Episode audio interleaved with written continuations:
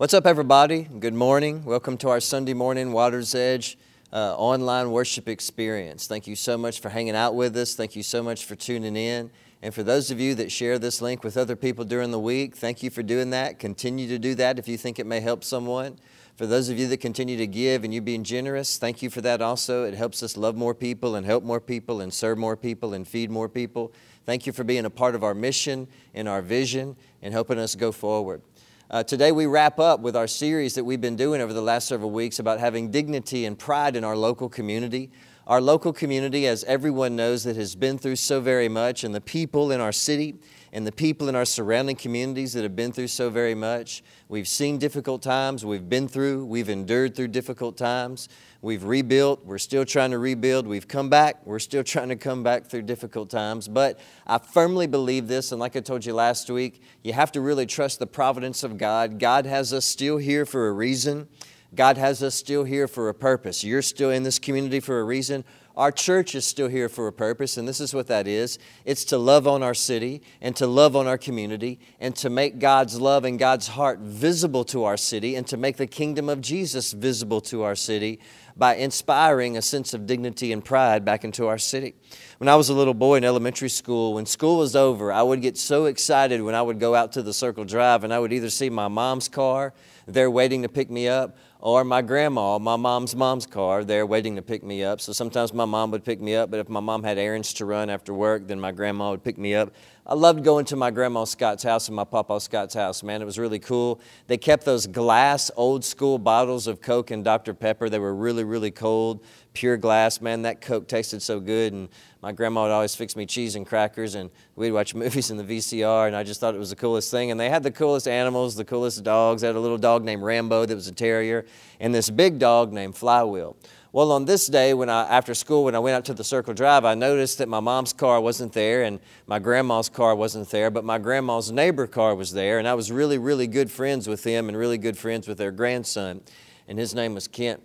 And so I really, really got along with them. And so we were all close. And so my grandma's neighbor picked me up. And when she picked me up from school, she said, Your mom is still running errands after work. And your uh, papa and your mama, they're not home yet, but they'll be home in about 15 or so minutes. So I'm just going to pick you up from school and drop you off. And the doors unlock you and go inside. And by the time we get there, they'll just be five minutes away. And you can just wait for them inside. And I was like, Okay, that sounds cool. I think I was in fourth grade.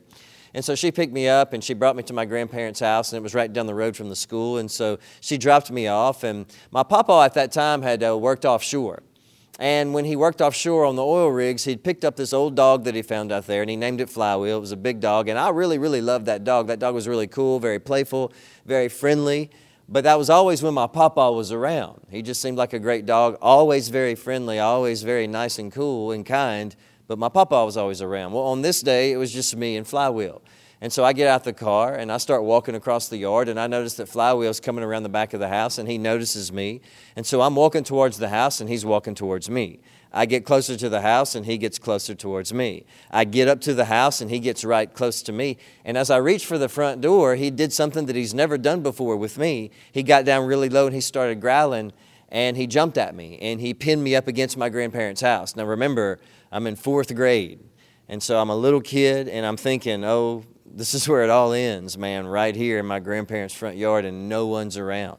And so Flywheel pins me up against the house and he puts his mouth around my neck. And I figured out very quickly that if I tried to move or make a noise, then he would clamp down pretty hard. But if I just stayed still, he would let up, but he would still hold me there.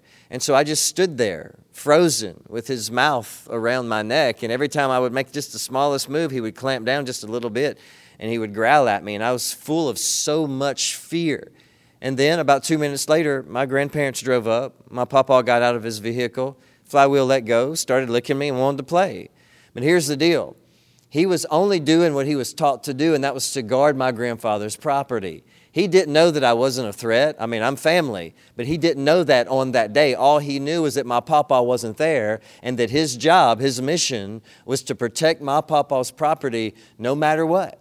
Well, my papa ended up getting rid of Flywheel because of that. But that's what guard dogs do. Guard dogs guard, and if they feel like you're threatening what they're guarding, then they attack. They guard and they attack. And listen to me sometimes religion and sometimes church And sometimes people who go to church can be the same way. They act more like guard dogs instead of people who invite and welcome all into the house of God. And so today, as we wrap this series up, I'd like to just share my heart with you about church and how I feel about church and what's on my heart about church. And I'd like to start off with a very, very interesting passage in the scripture. It's a parable or a story that Jesus makes up to illustrate a point, a point about God's heart and God being a loving father. And so this is what parables were in the Bible. The everyday definition of a parable would be this a parable is a simple story used to illustrate a moral or a spiritual lesson.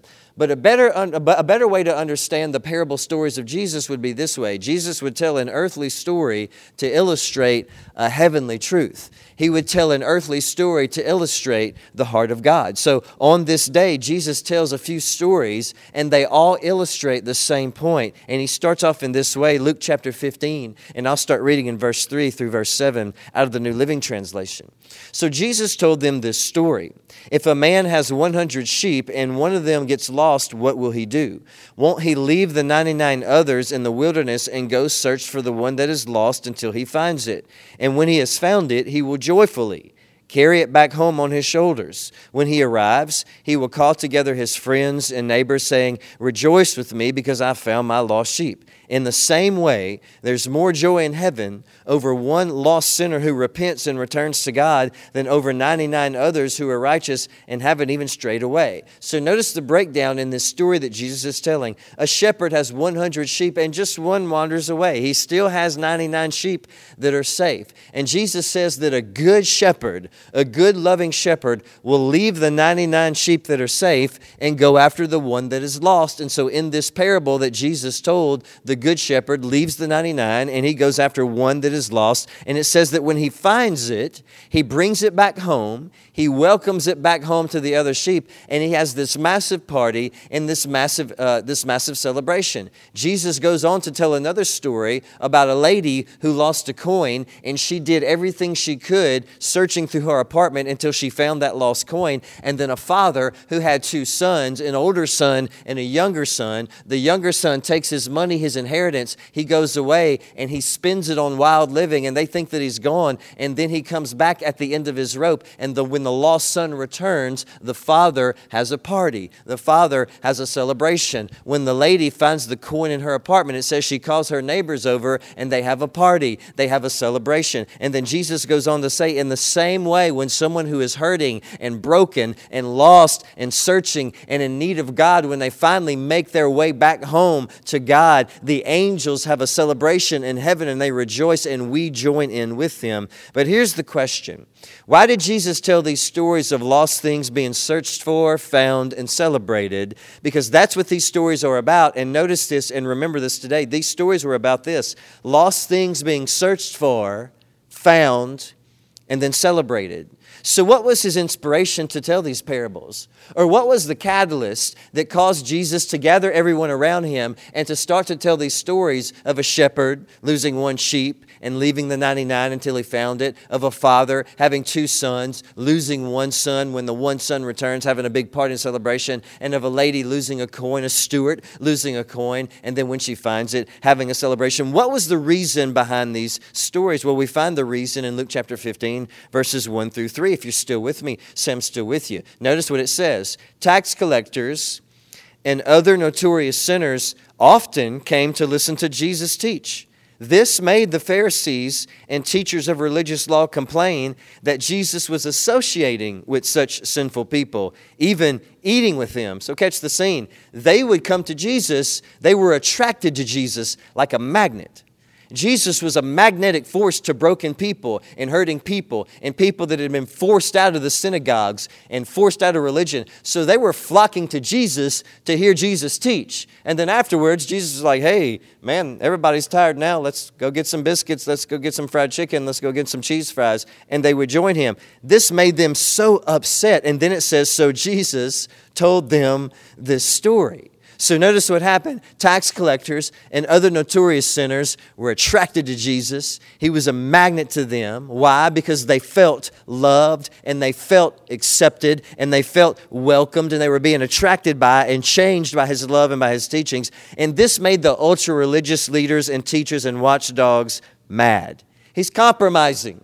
He's compromising our religious standards. He's compromising our religious values. He's compromising our religious holiness. He's compromising our religious teachings. And so they were acting as guard dogs. They looked at God as something to guard and protect, while Jesus and his disciples were acting as a search and rescue party. So get the scene. The ultra religious were acting as guard dogs. We're going to guard and we're going to protect our religion. We're going to guard and we're going to protect God. But here comes Jesus and his disciples, and they're searching for everyone who's been made to feel far away so they can rescue them and celebrate them. While Jesus and his disciples were welcoming people back home, the religious Pharisees were saying, You are not holy enough for us. They were guard dogs when Jesus was out there searching and finding and celebrating. Jesus told these parables not only to help hurting people among them understand that they are invited to God no matter what. Make your way to Him, come just as you are. But he also knew the ultra judgmental religious were listening, and he told these stories to help them understand the loving heart of God the Father. And my heart is this the water's edge will never be a guard dog church we will always be a search and rescue and celebration church. We will never be a you're not holy enough for us church, and we will always be a welcome back home so we can celebrate with the angels church. We will always welcome everyone. So let me ask you a few questions about this interaction that Jesus had with these religious leaders. The first question is this if you're still with me, say I'm still with you. Number one, who were the shepherd, the lady, and the father preoccupied with? They were obsessed with. They were laser focused on. They were preoccupied with that which was lost or missing the lost sheep, the lost coin, and the lost son. Their heart went towards what was lost and missing. They were laser focused on the lost sheep, lost coin, lost son. They were obsessed with who was missing. They were laser focused and preoccupied with that lost sheep, lost coin and lost son. They obviously and absolutely loved the other sheep, the other coins, and the other son, but they were also safe and they knew that they were safe. So, according to Jesus, a good shepherd and a good loving father and a good steward will always be focused on what's missing and lost. And in the same way, a remarkable church will be the same way we will always be preoccupied and laser focused on the hurting ones who have not joined us yet, but we want them to, and we want to invite them. Number two, what was the religious guard dogs focused on? They were too focused on who Jesus was hanging out with instead of why he was hanging out with them.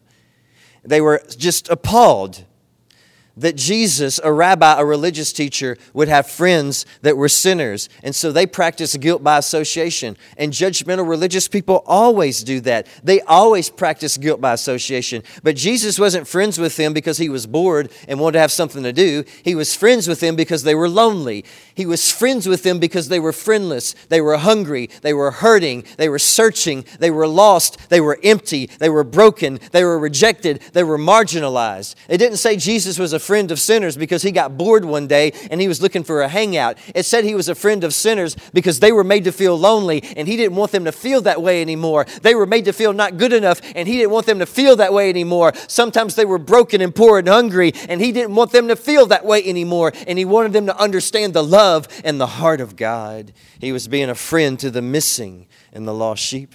Number three, if you're still with me, say I'm still with you. What are you focused on? Do you think your job is to protect God and to guard the church, to protect it from the bad people? Or do you believe that we should open the doors to all people? Our faith in the form of a real relationship with Jesus was not given to us to keep to ourselves and to guard and to protect. And it's not just for the strong and just for the holy. It was given to us to invite other people into, to invite those who don't look like you, to invite those who don't always think like you, to invite those who have different stories, different struggles, a different past, different lives than you did. If a church can't feel welcoming and inviting to all, then it's not a Jesus movement. It's just a social club for the frozen chosen. That's all it is. And we're a Jesus movement here at the water's edge. Number four, Last question. If you're still with me, say, I'm still with you. This is what it is. How can we, the Water's Edge, be a good shepherd church? This is how. We must be focused on, laser focused on, and preoccupied with those who we know would be helped by this ministry and they're not here yet.